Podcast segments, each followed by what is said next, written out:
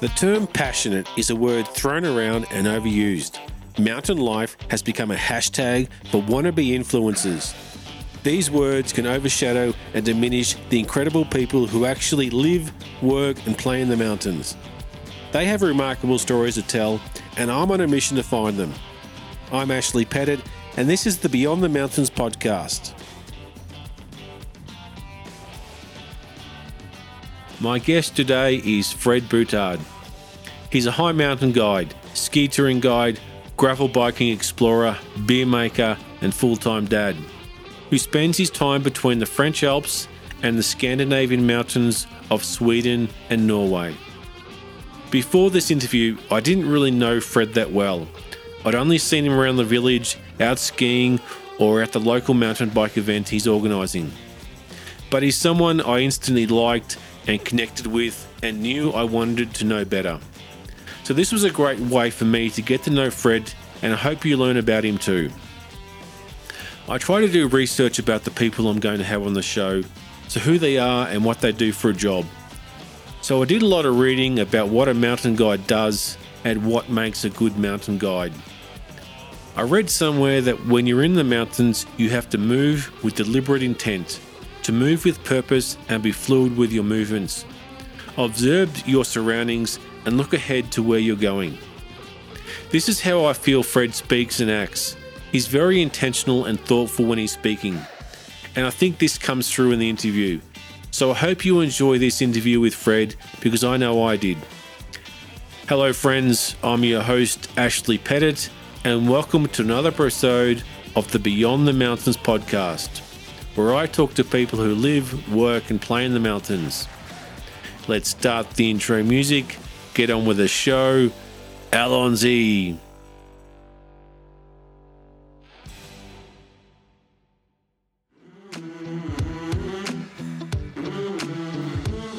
Hello, my name is Fred Buttard. I'm a part time mountain guide, part time biker, part time splitboarder, and full time dad. And this is my mountain life.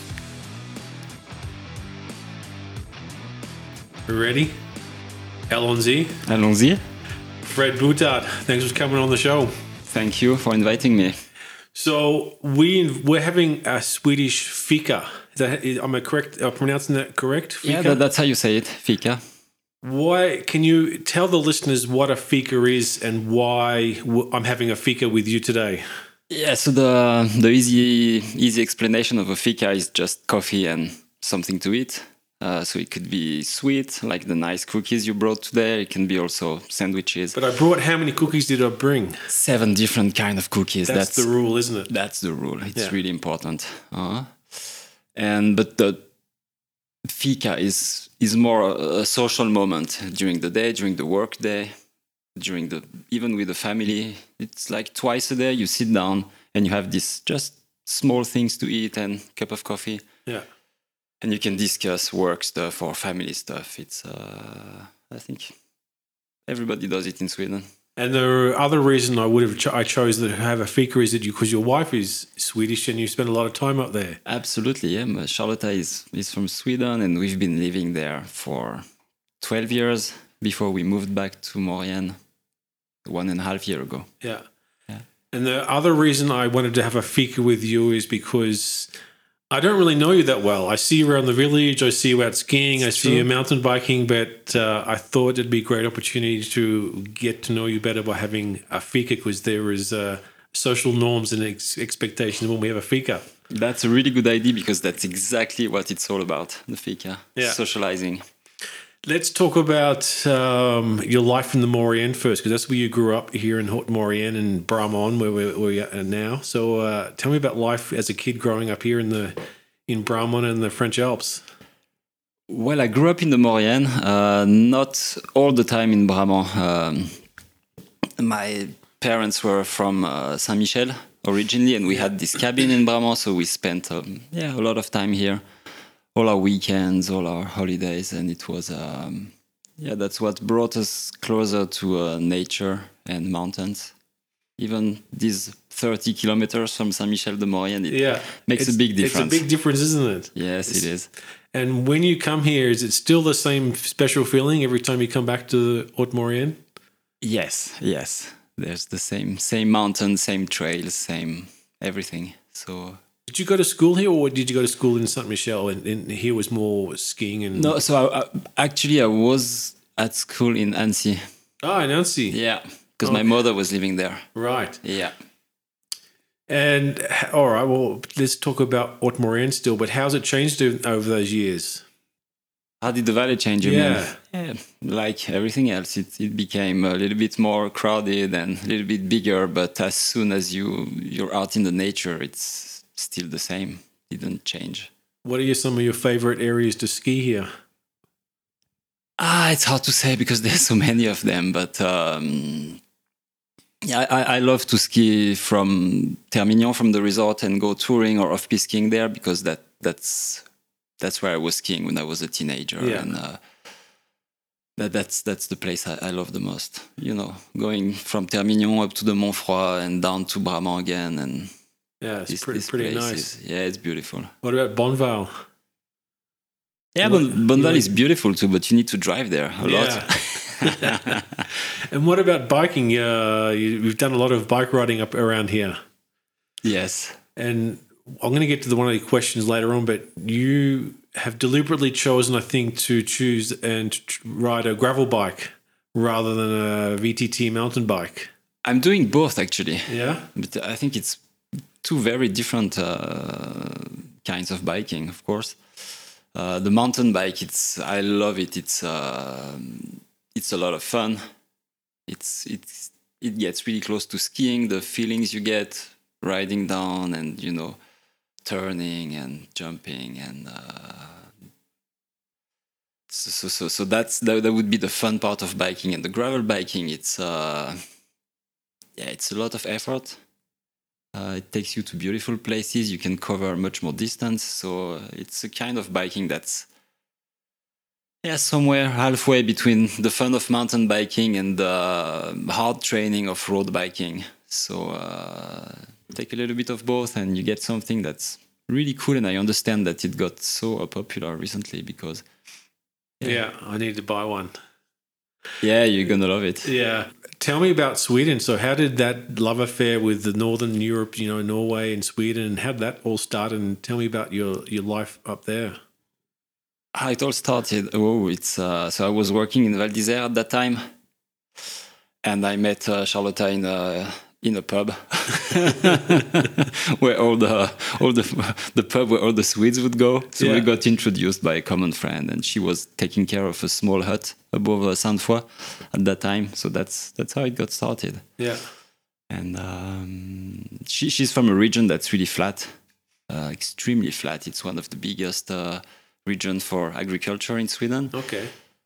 So when she took me there the first time, it was not uh, not love at, at first sight with uh, with the region. But then I started to really appreciate, you know, to uh, take a break from the mountains and see something different for a while, for a few months, and get to meet different people and have that have different focus in life. So uh, that's something that I've learned to appreciate, and uh, yeah, then it was quite natural to uh, when we started to have our first kid 12 years ago it felt, felt natural to uh, establish our family up there Yeah. What's the here in the Maurienne? Our local dishes are more cheese cheese focused. What are the local dishes up in Sweden where Charlotte Charlotte's from? it's a lot of potatoes It's, it's, a- it's So- the same. yeah it's not that different you, you remove the cheese and no it's, it's it's nice i mean it's uh It's more fish, isn't it? Dried fish. not where we live uh, the- it's more fish because we're closer to the sea, but it's not very, very focused on Yeah. fish. It's it's a lot of uh, yeah meat and potatoes. So And if it's so flat, uh, I think I saw some photos of you. Were you ice skating on some of the the, the rivers and the lakes? Yeah, we, we live. Our house is just by a, rather wide river that sometimes can freeze in the winter, And this is something extremely popular up there to uh, go ice skating on lakes or rivers as soon as everything is frozen and before the first snow is coming. So you have that uh, really clean ice. Yeah. And I have to say that uh, we didn't. I didn't do that too much, but that's that's incredible. That's really beautiful. Yeah, you can go- quite far across the ice. Ah, that's you, you can skate really far and really fast, and the surroundings, the nature, when everything is frozen like that, that's amazing. Really, Yeah. really amazing. You got. Um, let- let's come back to the Maurienne. You got to tell people from a from a local's point of view, like where do you take friends to eat or drink? Uh, you know, what's your favorite places here? My favorite place, it's always been Les Rablots in Sollières. Yeah. You know that restaurant. So I'm, there's some sort of uncertainty about the reopening this uh, this winter. So this is making me sad. Yeah. Yeah. It's nice to find a good local place. Especially, there's no local place in Bramans, is there? No, no, no, not much. No. Where do you take clients when you're out ski touring? What's the what's the place to? So, so there's when we go ski touring here, we really try to um, take advantage of all the very different ski resorts that we have, and all the everything is uh, is close. You don't need to drive that much, even to Bonneval. Uh, so it's we have a really nice uh, valley to to hunt the the best possible snow. So there's no uh, I wouldn't say that I have a classic tour that I'm doing like with every single group, but It it's all uh, depends on the snow conditions. yeah, that's that's how we we work. Yeah. All right. Well, let's move on to work now. Uh, you are a mountain guide. Yes. Being a mountain guide, are you more of a teacher, psychologist, or a coach? It's uh, I I've been doing this work for uh, 20 years or so, and I it, it's still hard to give a proper definition of it uh, because I think it can be it's it depends on who is hiring you and what they're expecting from you, what are their goals, and sometimes you can be a coach, sometimes you can be a, a shrink, Yeah. you know, and uh, sometimes you can be an educator. So that's uh, it's very depending on the on the guest. Yeah, but you're. I think when I see you and, and talk to you, being the you really enjoy those different roles because you can be a, a mountain guide that just leads a client and pulls a client up the mountain, but I think you enjoy the different aspects of guiding. Absolutely, yeah, yeah that's um, that's very old fashioned. The mountain guide was going first and take all the risk to bring his client safe Yeah. to the top and back. I think it's not what people are expecting anymore. Uh, if they've ever been expecting that, but um, I really enjoy the relationship with the with the client. So uh, trying to understand what they're waiting for and giving precisely what what they were expecting to them. That's uh, that, that makes me really happy and to, to do that work. Yeah, you said you've been a, a mountain guide for over twenty years now. You can obviously you have obviously clients that you've been with for years and years now. You can have a special relationship with your clients. Are there any of those special relationships you, you still have that you can uh, tell me about? Um, Like, why? Why do you have that relationship with the clients that, that lasts for so many years? as- uh, so somehow you become friends with them at some point. Yeah. and uh, you can even lose them as clients if you when you be, really become friends. But that's uh, I think that's that's all right. Yeah. Uh, You've obviously there's going to be those moments where you've lost friends and, and, and people in the mountains. It's part of the the life. yeah, it happened. Yeah, unfortunately. Yeah. Um, where does that love for the mountains come from? Like I've spoken to Fred and uh, sorry, I've spoken to JB, your brother, and he's the same. You you both going from your very young ages out in, in adventures and exploring. But where's it come from? Is it from your father or just being here in the mountains? Yeah, I think it's it was mostly being here in the mountains.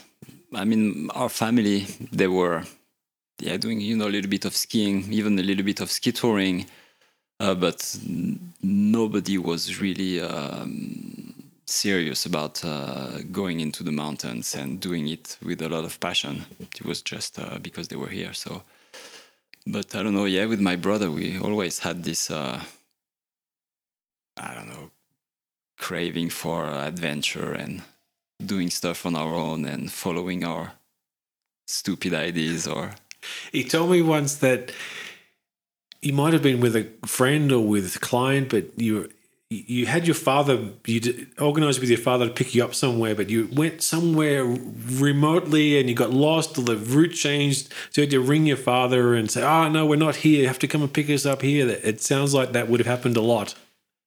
Yeah, yeah, he's been really uh, nice and flexible with us uh, about that. A few times I, uh, you know, I was going from, uh, I think that time it was going from Valfréjus uh, to um, to Valloire, doing a few days in the Cerces and uh, ski touring there. And yeah, the, the weather got bad and we had to change plans and he had to come and pick us up uh, in somewhere in Valmeinier, I think. Yeah. Came with this crazy old uh, Panda. For I've got a question about the, I've got a question about the panda. Oh. Um, but being a high mountain guide, that means it's more alpinism. You've got ropes and harnesses. It's climbing. Explain to me what a high mountain guide is. I mean, it's it's uh, everything you can do in the mountains. Uh, so skiing, climbing, rock climbing, ice climbing, uh, everything that takes you up to peaks, to glaciers, and where you have to use uh, special safety equipment like ropes, harnesses. Yeah. Mm. And you're obviously an IFMGA qualified Yes. mountain guide. One of the hardest uh, qualifications to get, I think, in the mountains. You know what's the tr- the real meaning of IFMGA? No. I'm a fucking mountain guide asshole. Why do you say that? That's an American mountain Ah, guide who Ameri- told that yeah. one to me. I thought that was really good, like giving some uh, uh, little bit of uh, second degree yeah. to the pride of being a mountain guide and wearing the badge and everything. Yeah, but you really you have it on your jersey. You have it on your you Never. it- no, I've seen it on your Yeah, we, ha- we have it, we have it on the on our jacket. Yeah, and uh, did you have the the ring or the medallion? You still have that? Yeah, I have it somewhere in my treasure box, but I never wear it. No.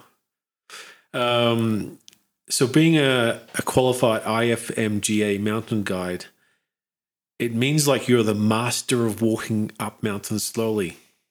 Yeah, actually, the first time I took uh, Charlotta uh, on a ski touring trip to try to seduce her, Yeah. she was a little bit concerned because I was walking so slow. She was like, "Is there, is there a problem with that guy?" but yeah, we yeah you tend to uh, you really want your guest to uh, reach the top in a good shape and be able to enjoy the skiing down if if skiing is involved, but uh, or to walk down safe. So we always have this in mind that we need to um, spare some energy. We need the guest to spare their energy. Yeah. So that's that's that's not just a legend. We walk really slow. Yeah, I know. and uh, but one of the things um, I'm learning about since living here in France and Europe is the difference between American ski culture and European ski culture. Um, the the American ski culture seems to be a lot more heli skiing and snowmobiles and getting access to the backcountry with Yeah. the, the machines, whereas in Europe, and I think the style of ski touring you enjoy is more uh, no machines. It's all ski touring and human powered. Hence why you walk slowly. That, that's true, but I think it's uh, it's more the the terrain that uh, dictates it Yeah. than the, than the people who, who, who decided it. Uh, there's a lot of places in North America where you, you cannot uh, ski if you don't use uh, machines, Right. snow machines, helicopters, whatever. Uh, because everything is so remote, if you would have to walk to the mountains where you could ski, it would take you already 90% of the day. So they, they don't have much of a choice, I think. Right. Uh, here, everything is is easy, easily accessible, uh, and we have a lot of ski resorts that also with machines are taking us up the yeah, hills the, and tele, telescab- uh, the telecabins and stuff. yeah, But yeah, gets you closer to the wilderness. Yeah. So it's uh, it's a little bit about the same. okay, um, what makes a good mountain guide? Mm, the ability to listen to people Yeah, and understand what they want because uh, yeah you, you, you cannot force people into something that you have decided for yourself uh, and very often the goals and the dreams of your clients they're very different than your own. So you need to accept that and adjust to that. And are those goals and dreams of a client's uh, can they be different from what they can achieve versus what they want to achieve? You have to watch and listen for that as well. Absolutely, yeah, yeah, yeah. yeah.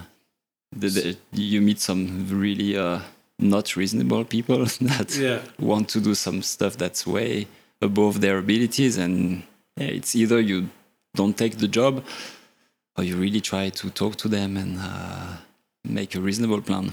yeah, because yeah, one of the things um, listening, but also I think you're very good at planning, and uh, you probably have an A, B, C, and D.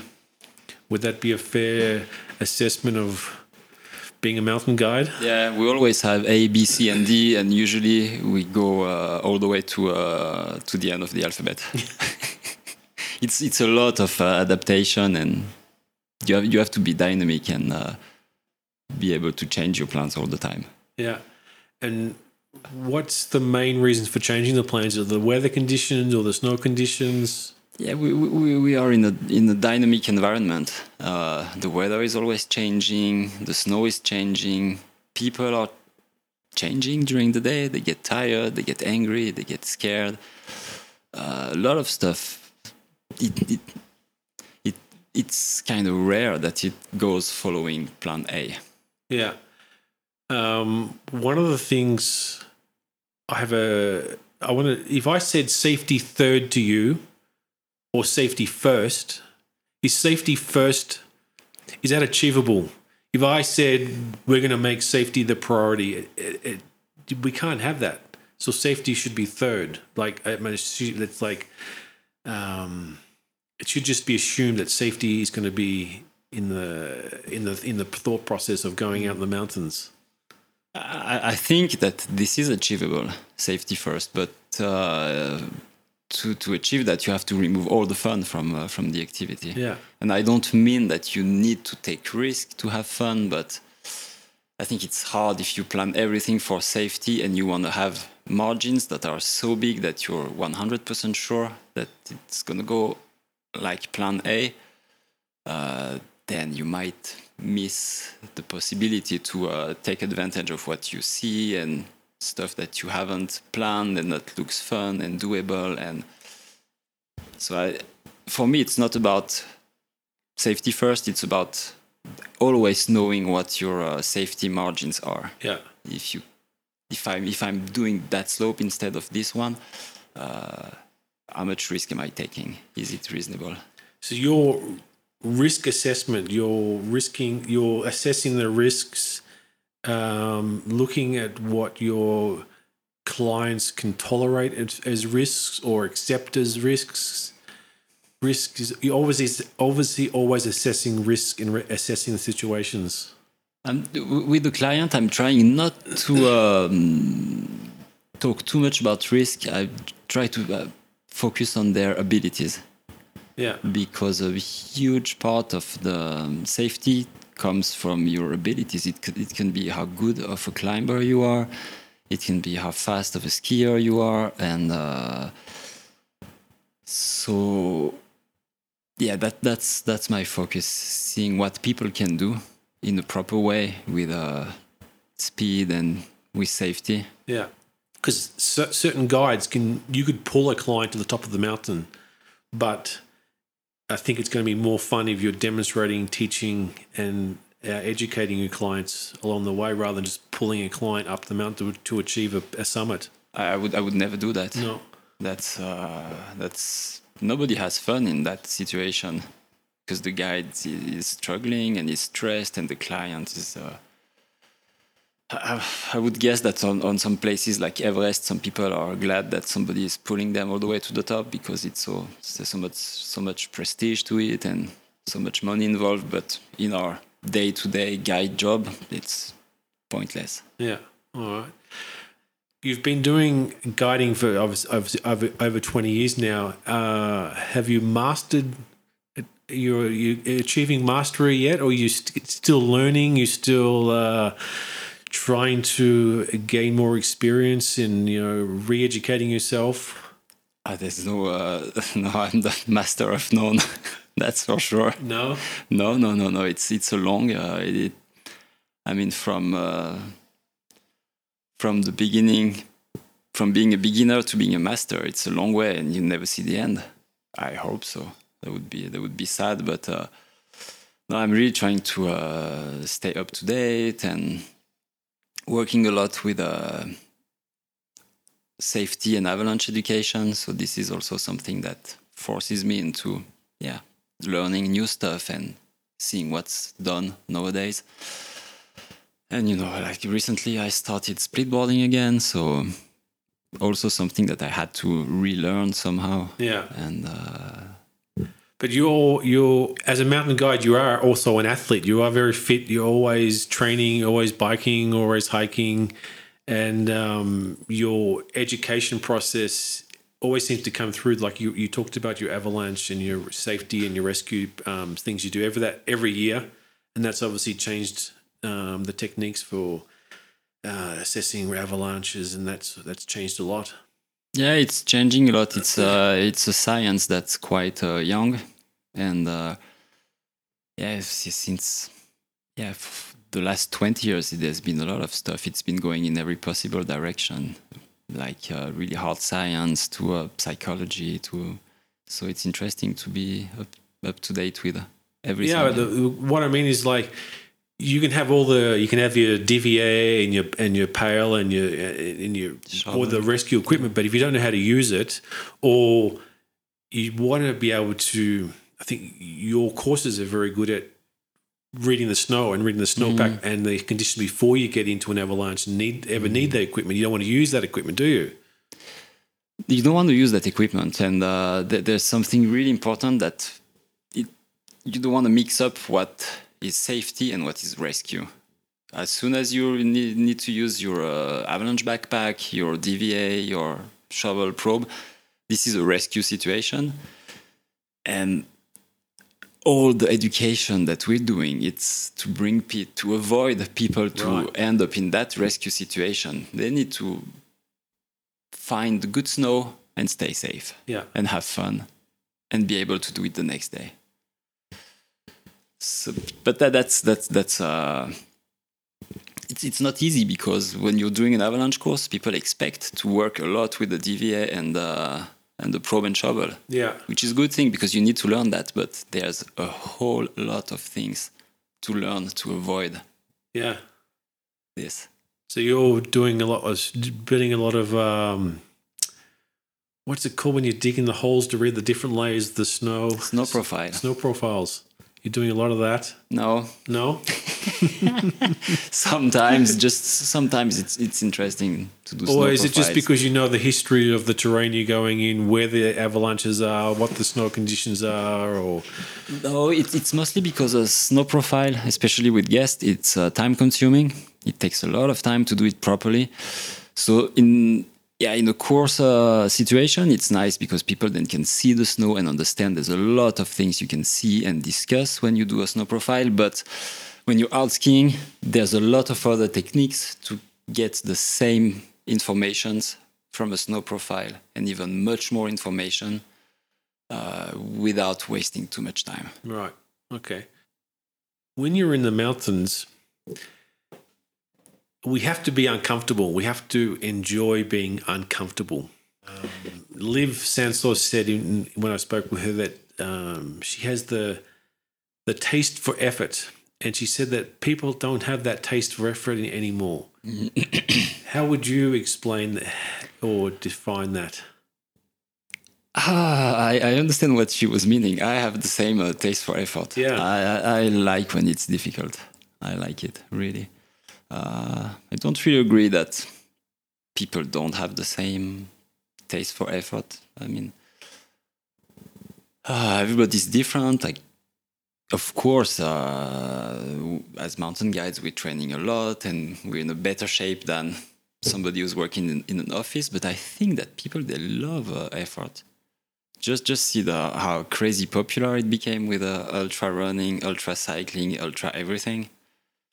I think I think there's a there's a taste for effort. It's Yeah. just uh, that maybe in the mountain environment, there's a lot of stress from the environment, from the activity, from the risk, and if you add the effort on top of that, yeah, some people can. It makes the reward so much better. Yeah, yeah, it, it does. You know, the I'm going to get to it later on, but the mountains are a great metaphor for life. You know, to to achieve and get to the top of something, it, it takes effort, it takes time, hmm and then to enjoy. Like, as a bike rider, I love the descending. I wasn't never a climber, but I had to t- to take the climb up to enjoy the descending. It's the same with skiing. You've got to get to the top to enjoy the the descending. Yeah, and it's not uh, it's not for everyone.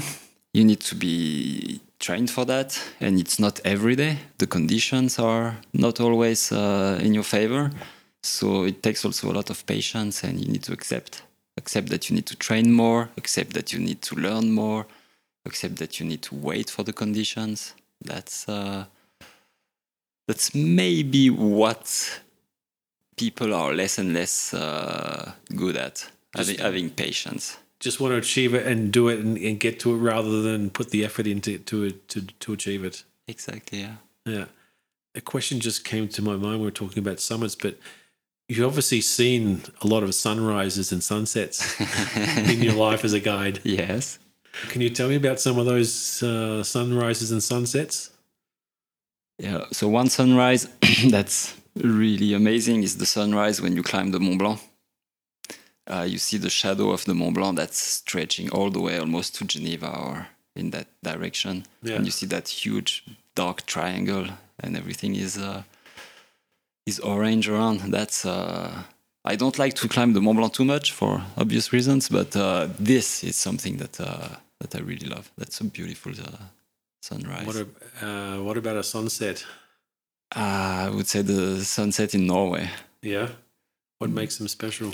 Because it lasts forever. You have 20 or 24 hours sun.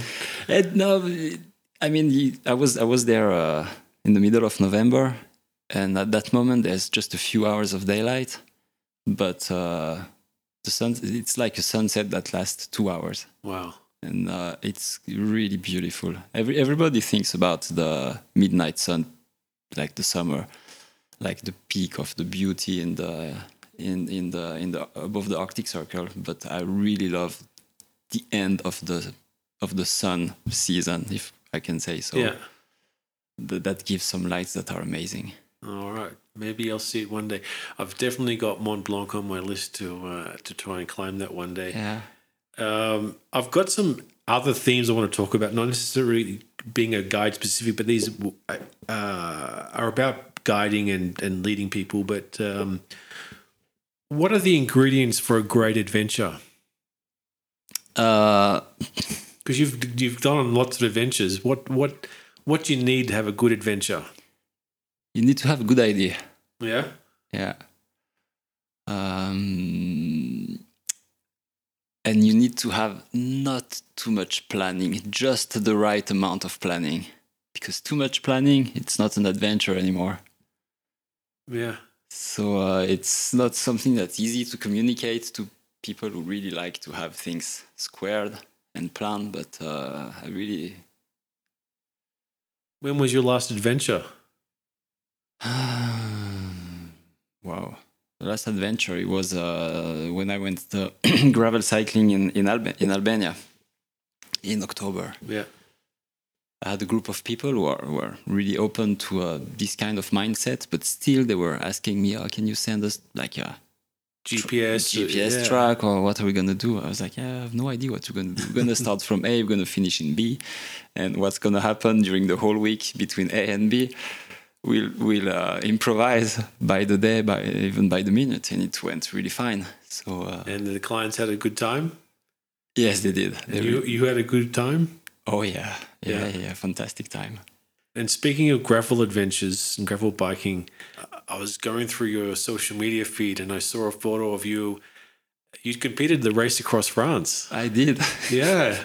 Tell me about that experience and, and why did you choose? Why did you decide to do race across France? so it was it was in 2018, and uh, it was just the very beginning of the ultra cycling races, and uh, I was looking for something close, not too much uh, driving or flying to go to the starting line.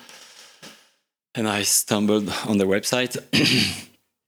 and I just signed up uh, as I had no previous experience. I had to, uh, I had to really uh, beg them to take me.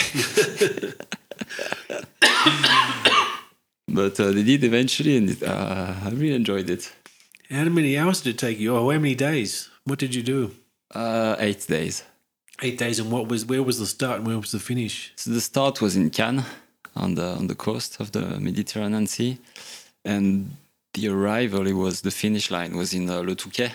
So uh, it's all the way north. It's on the Côte d'Opale. It's uh, yeah, north of France, close to not, not so far from uh, Dunkerque, and uh, What did you learn about yourself in this experience? that there's no limit to what your body can achieve if, if when you unplug your brain from it somehow. One of the things I've been reading about when you do your tours is um, exploration and adventure, but also immersion and sharing cultures and with over food and en- enjoying an immersive cultural experience. Um, why are your tours different from other tours? So, uh, what I'm doing for every tour that I'm doing in Norway, in Albania, in anywhere in the world, I'm going where I have a strong connection with the place thanks to uh, people living there. Uh, I think it makes a huge difference for the people who are traveling with me because then they feel they don't feel like tourists. It's not a bad word, but it's I mean it's More like a local. yeah so so so they, they get this local feeling and uh, they get to experience much more so that that's what i'm doing Yeah. and with the locals comes the food and you know just just I, it, it's hard to explain that feeling of being part of something not just visiting another pile of stone and snow and because obviously the mountains they're all the same Yeah, but the that experience of connecting with a local person and that feeling you get when there's that familiarity that rubs off on the client, and they feel that familiarity and that uh, that connection when it's more friendly rather than just uh, arriving somewhere new. I think that's important for um, when you go on on holidays. Yes, the, the, I mean, I have a lot of discussions with my guests after the trips, and that's very often if I ask them what was the best part of the trip. Uh, it's not always that skiing comes first. It's the people you meet. Yeah, and I, and I really don't take it as an insult for my for my job, but uh, totally to the contrary. I really I think that's my biggest achievement. That people they love their trips with me because of the familiarity with the people and the proximity with the culture. And then, of course, we do some good skiing or some good biking. But uh, Yeah, it's always the the people you you meet and the food and drinks that you have that you remember rather than the maybe the the climbing or the skiing. I mean, yeah, the, the need for social connection it's top of the it's top of our needs. Yeah. Knowing that you've traveled around a bit to different places in Norway and Sweden and uh, France and Europe, you're always connected to the mountains. What do the people in the mountains have in common? Like, what are the characteristics of mountain people? Yeah, I knew you were going to ask that question. so I thought about it a little bit, but uh, I don't have a um, very straightforward answer. I think people are different. Uh, How are we different? How are the different? How are they different? Because I think that the culture that comes with your family and your country and at different levels, it's stronger than things that are coming from your environment. I think the the environment shapes you as a human, but Yeah. there, there's a there's a limit to it. the uh, mountains have shaped us, have shaped you, but what do you find in common when you're in, in these environments? I would say that most of the people they have the sense of uh, effort. Like things don't come always as easy as you would wish. Uh, you need to work uh, because the environment is hard. Uh, you cannot always do what you want. So that's something that people have in common. So they they have also much more. Um, uh, how can I say that they um, they collaborate Yeah. they help each other much more. But I think people that would live by the sea and would like fishermen, they, they would say the same. But uh, in, in hard environments, you get a sense of community and of uh, the importance of helping out each other. Yeah. It's, uh, It's one of the things I've really felt here since I've moved here is, is it's a small village, small, uh, but I really feel connected. And the thing I enjoy about meeting you and some of your friends is like the collaboration to put on the the mountain bike event, the Enduro de Jour, and and some of those things. It's a real collaborative effort, and uh, you know, someone's building a house, you all help each other, and it's a great feeling here. Being wild and being in the wild, what does that mean to you? So you we live in the Haute Maurienne, which is a very wild and remote place, but you're also go to the wilds of Norway and Sweden. Do you do you need this feeling of being wild and remote and silence? oh, yeah. Yeah. Why? Uh, why? Because it uh, it brings this feeling of freedom and uh, just the idea that you can draw your own path, both uh, in in reality and also in your mind. Yeah. You can decide where you go and what you want to be, what you want to do. That's uh, that, that's the best. And have- you achieved that in your life, or you you're working towards that in your life? It's always a work in progress. Yeah. Yeah. And uh, choosing the wild places, it means that you often the first people, first first tracks, first lines. Um, it must be pretty pretty special too. Yeah, it's it, it's very special. Uh, it's something. It's so different from here because, like, the place where I used to ski in Norway, where I've been skiing for uh, 15 years now, there's there's so few people skiing there that there's very few informations about the the ski the skiing possibilities, and most of the time you ski a couloir and you ask the locals if it was a first descent or not. So first, nobody really knows and also nobody really cares, yeah. because there's i mean there's thousands of, of of couloirs and slopes that are just waiting for somebody to ski them and doesn't mean as much as it can mean here where all the mountains have been uh, skied and climbed and from every possible direction so that's a big difference Does that um, build self confidence and and uh, yeah? Does it build self confidence doing that sort of stuff self-confidence yes or independence? yeah more independence and also uh, humility because because it doesn't matter Yeah. Oh, that's it. Yeah. But first runs is, is um, there's a lot of trails here that you can discover on your mountain bike or your gravel bike too. That must be a, a nice feeling too to discover this these valleys uh, on a gravel bike and be the first people to do it.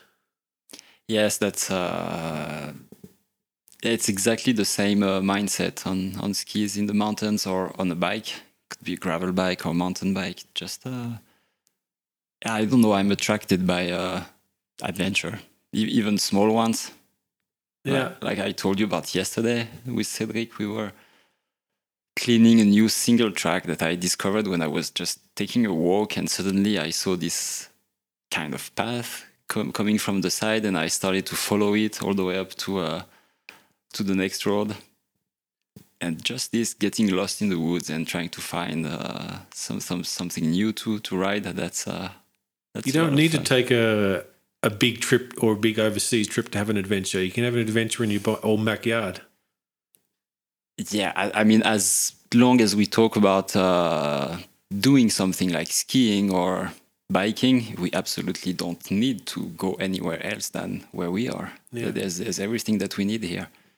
The, the, the long trips, it's more about the culture and opening your mind to uh, something, a totally different reality. I think that's very healthy too, but uh, it's but it's something different. Speaking of backyards, I want to sort of talk about uh, parenting and fatherhood and family. Obviously, you have three three beautiful daughters. Um, are they developing the same love affair for the mountains as, as you and Charlotta? I don't know yet. Uh, it's taking time, I think, because they're really between these two cultures. It was not easy to bring them here because they they went to a preschool and they started school in Sweden. So uh, so it was a big change for them to come to Maurienne. So I don't think that they were too excited about the mountains, but but they they start to uh, to enjoy it Yeah. like when we when we took that first uh, ski touring trip this season. Uh, so what was that? Two or three weeks ago. The reaction of the kids was, "Why not us? This is not fair." Because you, you, you you don't have ski touring equipment, you know. Yeah, you haven't, small. you haven't modified it for them yet? No, no, no. They need to learn how to ski properly before. Do you have the, um, now that you're a father, is the pull of the mountains to be exploring with yourself versus the pull of the family? Is that something you're struggling with now? Not yet. Not yet. Not yet. Um, and are the mountains or being outside of that, is that a great teacher for kids? Oh yeah, that's the best teacher. Yeah. Mhm. Yeah, they learn a lot. And I mean, it, it, they are half Swedish, and in the Scandinavian culture, being outside it's very, very important. We spend a lot of time outside. Sweden is. I read somewhere in Sweden you have the right to roam anywhere. Is that is that a, is that Yeah, a, that's- is that a fact? and that's uh, so so that's in every Scandinavian um, country. So you have the right to roam. So uh, walk, pick food, uh, put your tent and sleep anywhere. There's no private property in that sense, as as long as you're uh, respecting the proximity to houses and people. And the, the thing that's really special about Sweden, it's that it's a constitu- constitutional right. Yeah, it's nice to be able to just go anywhere and have, it- Mm. have it marked in the law. Yeah, so it's very different from here, and like if you would compare to USA, it's uh, it's another world, it's Yeah. another planet. And obviously, having a family now is having uh, your wife understanding your need to be in the mountains and her having a, an appreciation of it. Does that help help you and help your uh, your life to have a the balance and the the freedom to be in the mountains? Yes, yeah, it's it's so it's very very important, and Charlotte she's really um, supportive, and also she knows what I'm doing. She she has the same love for the outdoors and the mountains, so uh, it's not like she's she's just accepting it. She's understanding it, and when I'm back, we can talk about it, and we can try to take every opportunity to also do it together. So that's uh, it's perfect. Has your relationship with the mountains changed over the years from when you were, you know, young and adventurous in the you know early late teens to now in your forties? Has it changed over that time? Yeah, it, yeah, it, it changed. Of course, uh, I think the first thing is just growing older. I've spent enough time in hospitals and uh, I've had enough troubles, so I'm trying to uh, really enjoy more simple stuff, and uh, I don't need to take the same amount of risk than when I was 20, and that's a really good thing because it was a lot of it. and yeah, having kids and uh, having projects and hopes and dreams for your family that uh, They're bigger than you now, yeah much bigger than me and talking, thinking about bigger than us, um, and seeing the things change over time. I want to quickly talk about climate change and, and what you've seen and observed in the mountains over the years. Are you have you seen the effects of climate change, whether it's the snow or the glaciers or rockfalls? Is that something you're more aware of now? Yeah, absolutely. Mm. Yeah, you would need to be really blind not to see the glaciers shrinking first. Uh, and um, climate being chaotic and less predictable uh, with a lot of very extreme events. Uh, like yeah, this this morning everything is nice and white outside, but uh, we know that uh, the temperature can rise to uh, unexpected levels in the coming days. If I don't wish for that, but uh, I know it's a possibility. It can rain or it can snow like crazy. That's that's our experience of climate change here. What about um, the effect on your job? Um, the, the, some of the classic routes you would have climbed are changing. The seasons are changing. Yeah. One of the most sad effects is that we ski less and less in the forest, which is a shame because that's how we grew up skiing, and that's something really fun that I love to do. And it's kind of uh, it's not very often that we get the right conditions we can ski in the forest here in Maurienne all the way down. It happens still, but uh, not as often as before. One of the things since I've lived here and I have a in Lanslevillard, I can see the glacier um, what the Ronce, the Ronce, the mm-hmm. Ronce, and I've seen that glacier become smaller and smaller every year you can see the Dent Parrachée and the Glacier mm. Vanoise. In your lifetime, it's obviously way smaller. Oh yeah, uh, you know the most impressive I think. So in the early 2000, I was working in Chamonix, and when we were skiing the Vallée Blanche, the older guides, the ones who were 20 years older than us, they would say, "Oh, you know, at the end of the Vallée Blanche, back in the days, we would just glide out the glacier and start to ski down on the road down to Chamonix. And at that time, uh, we had to walk like 100, and, 100 meters, 150 meters. And now, now, today, it's a long walk. Yeah, it's 500, uh, 500 steps up the the. Yeah, I'm huge... not even talking about the the telecabine, but ah. just just going up the hill to the Motet, and then when you want to keep skiing all the way down to Chamonix, and now, now, now that's that's quite a hike. I haven't been doing it these last years, but uh, so so this glacier in 40 years, uh, he lost uh, a few hundred meters maybe yeah. at that spot. Another theme I wanted to talk about is I know that your history is in Finnmark and Norway and Sweden and the Alps. Um, have there ever been a desire to do Nepal and Everest and those bigger mountains? Is that Something you've ever thought of? Not really, actually. Uh, I, I, I focus only on skiing for, for my work. And f- as far as skiing is concerned, I really believe in uh, smaller mountains, a little bit smaller. Yeah. Usually they get uh, better conditions. The big, big mountains, it's, uh, it's more climbing if you, have been to skiing in sort of the South Americas, but uh, USA or spent time USA, there? yeah, USA. Yeah. What was the what was the experience like in the USA?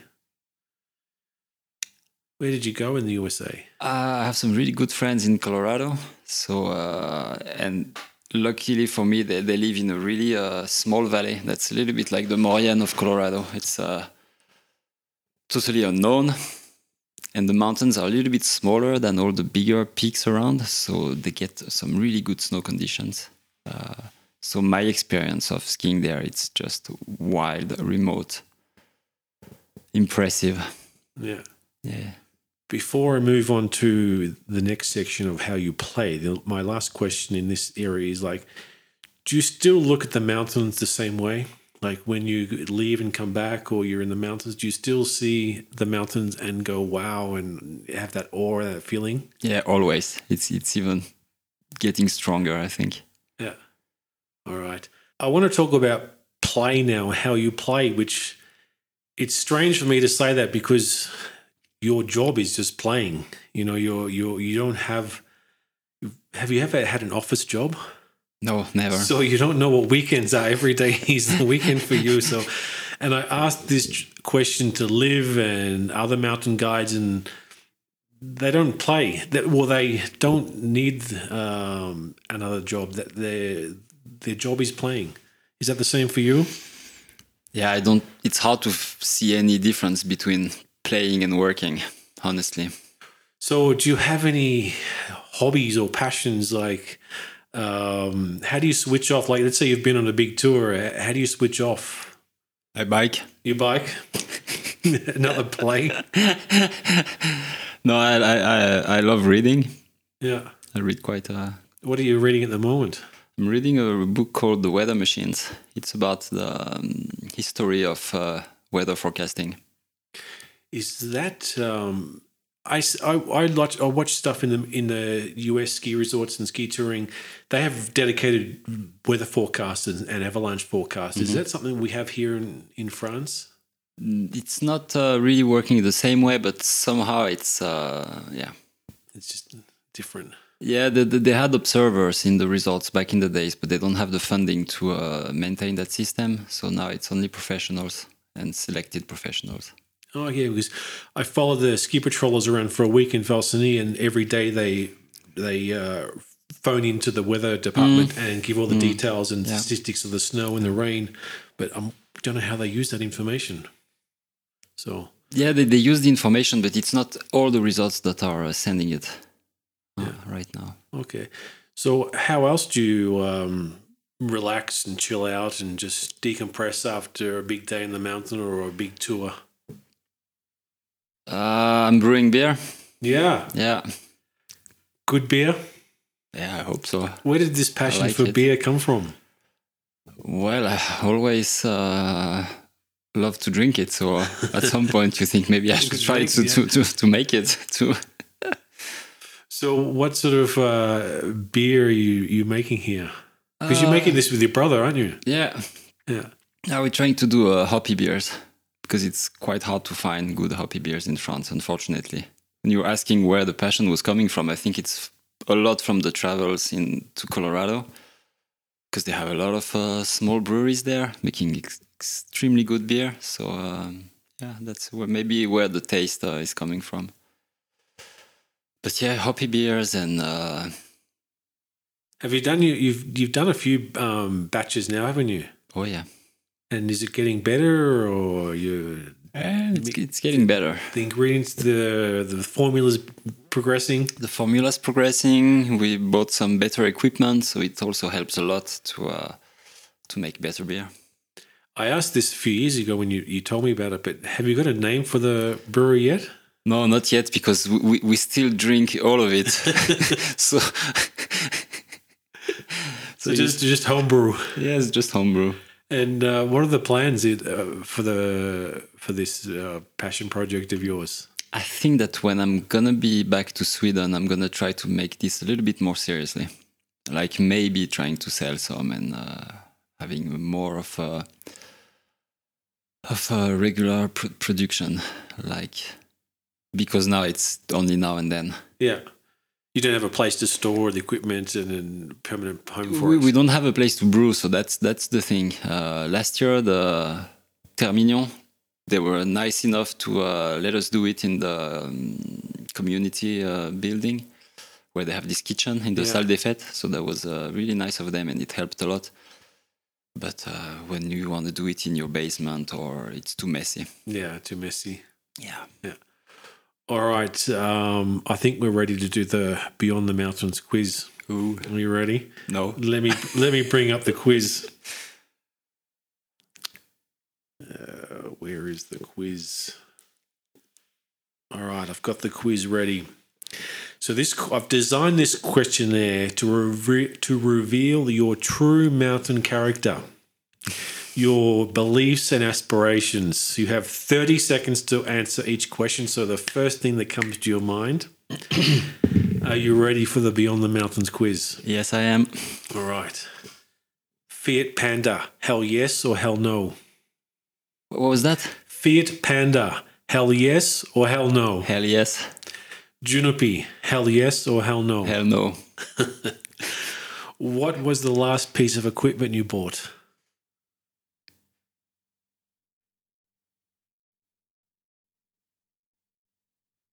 I'm not buying that much equipment. I get it for free. Okay. Uh, your favorite place to take clients in the Maurienne? The Montfroid. Montfort. Are there any secret places you can tell me about? No, they're secret. Favorite season? Winter. Favorite mountain? Stortind. Where's Stortin? It's in Norway. All right. What's the best piece of advice someone's given you? Uh, don't listen to anybody's advice. What's good about living in the mountains? You get to do what you love easily. What's bad about living in the mountains? You're far from people.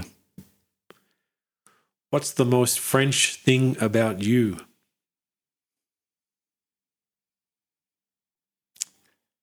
I'm easily annoyed. What's the most Swedish thing about you? I easily say yes. Do you have an Opinel knife? Yes, I do. How many? A lot of them from Igor. Me too. What's always in your backpack? Mittens. Mittens. Uh, you're on a big adventure or big expedition. What's the one luxury item you miss? Shower. What's something on your bucket list you still want to do? Baffin Island. Baffin Island, it's in Canada. Yeah. Yeah. One beautiful thing you've seen when you've been outside in the mountains.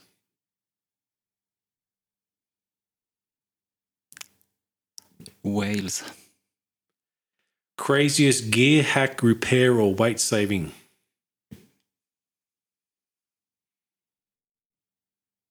I'm really bad at repairing gear. All right. Um, what's the biggest thing that annoys you in the mountains?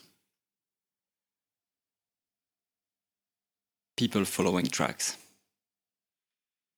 Uh, on your first tour or epic adventure, what was it and how did it go?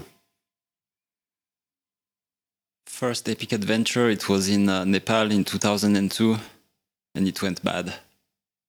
Why? Uh, we underestimated the, our goal. Okay. When was the last time you went to a movie cinema or out to dinner in a restaurant? Restaurant, it was in Norway two, two weeks ago. Two weeks ago. What was the gnarliest adventure in the mountains, whether it was on skis or bike?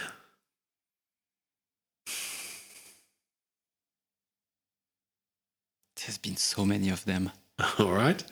What's your most useless talent?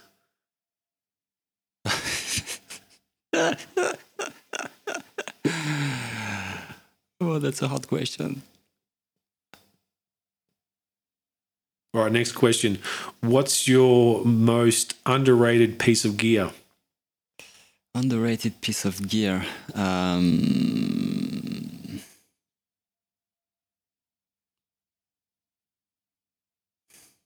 I try. I think that I I don't like to carry so much, so I only take the essential. All right. uh, have you ever been scared in the mountains?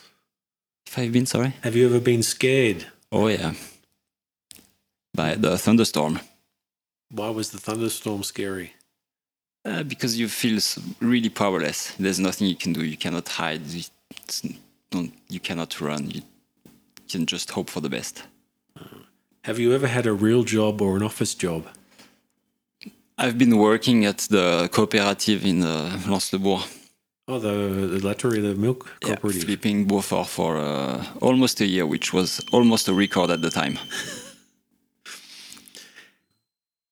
What was your most emotionally challenging time in the mountains?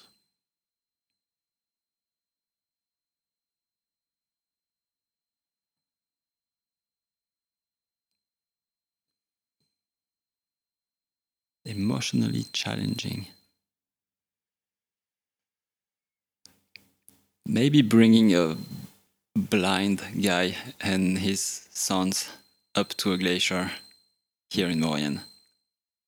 Pretty nice. Yeah, that was that was something that I I'm gonna remember for a long time. What sport or activity do you wish you're better at?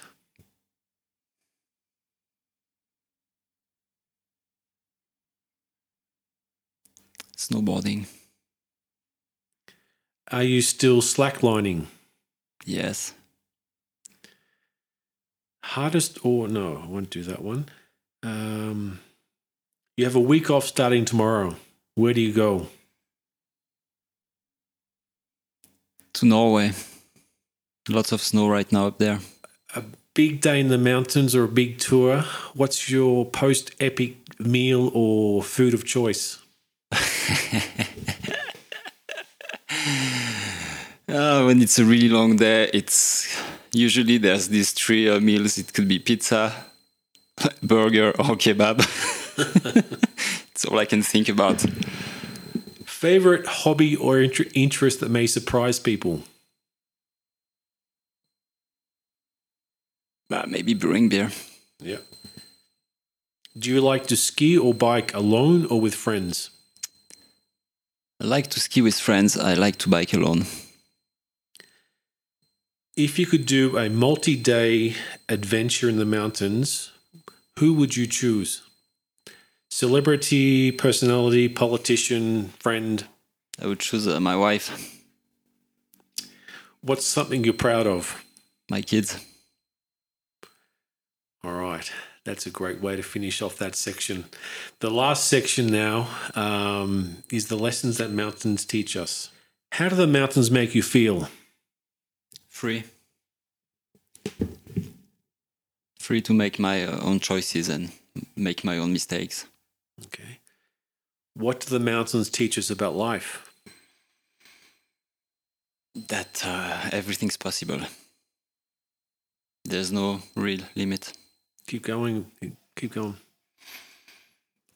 I mean, it's, when you used to go on adventures in the mountain, at some point you you realize that you don't have to follow guidebooks or other people's advice, and you can make your own way and make your own choices. And most of the time, it's going to end up in a, in a positive way if you're smart enough and if you're humble enough. So, yeah, that, that's, I think that's that's a great life lesson that uh, you don't have to listen to people around you.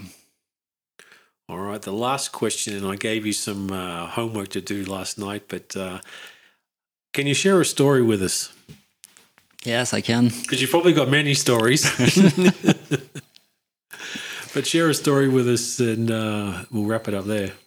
Yeah, so it's it's it's not really a story that uh, is happening all the time in the mountains, but it's the story about how I get to Finnmark to this really not very well-known place in Norway. So 20 years ago, I was sitting in my uh, apartment in Chamonix, and I had a phone call from a random American guy. We we happened to have a somebody in common that we knew, a French girl living in Colorado. She had my phone number, gave it to him. And he was like, "Yeah, man, I'm uh, I'm on my way to Chamonix. That's where I was living. Uh, there's no more train, no more bus. I'm sitting in Albertville. Can you come and pick me up?" And I didn't knew that guy. It was one and a half hour drive away, and I had nothing special to do at that time. No family. I was like, "Yeah, sure, I'm coming." I came there, drove that guy back to Chamonix. He was nice, so he told me, "Ah, tomorrow uh, I'm meeting some friends. They're coming from northern Norway to ski in Chamonix. Do you want to join us?" I was like, "Yeah, sure." So the next day, I'm meeting that bunch of crazy people from northern Norway and that American guy from Colorado. We had a good day skiing in Chamonix, but that was not super nice. Lots of tracks and lots of people. And they were so nice. I told them, all right, I'm taking a week off. I'm taking you to my valley in Maurienne, and you're going to see what are real mountains. So they came here. We had the crazy weeks, really good skiing, party every night. We became best friends, all of us. And they told me, ah, but why don't you come to uh, our place uh, next winter? So uh, next winter, I was up there with some friends from here. Fell in love with the place, and directly I thought, all right, I have to bring my guest here. They, they, they need to see that. So that's how everything got started. So for me, that was the lesson saying yes to crazy ideas and being open to uncertainty. Mm, almost all the time, it brings good stuff in your life. That's a great way to uh, finish the, the, the episode. Thanks very much. Thank you. And um, where can people connect with you? So, uh, social media. What's the best way to follow you? Yeah, you can. f- Yeah, on uh, on Instagram, the Up Guides account. Guides and your personal one is north, north, no south. North of No South. Yeah, I'll put the links in the show notes. Um, people can book a tour, whether it's ski touring or an Albanian uh, gravel bike tour with you on uh, Up Guides, the website. I'll put the links there. Yeah, but the best if they have their own stupid ideas. I'm really happy to hear about it. All right. And um, coming up to winter time now, uh, you've got a uh, safety course coming up just before the start of winter, so it's a great uh, th- something to people to think about as well. Yeah, we have one in Orelle on the 9th of December and another one in Val Cenis on the 17th of December. All right, Fred, thanks for coming on the show. Thanks very much. Thank you very much. Thanks for having me. So that's it for this episode. I hope you enjoyed it. If you want to hear more stories from Beyond the Mountains, please subscribe to the show wherever you listen to podcasts. You can find me on Apple iTunes, Spotify, and Google Podcasts. Please leave a comment and review, it helps for people to find the show. You can find me on Facebook and Instagram at Beyond the Mountains Podcast. So please like and follow the show. And remember, the mountains are more than just rock and ice, but the mountains are made up of the people who live, work, and play in them.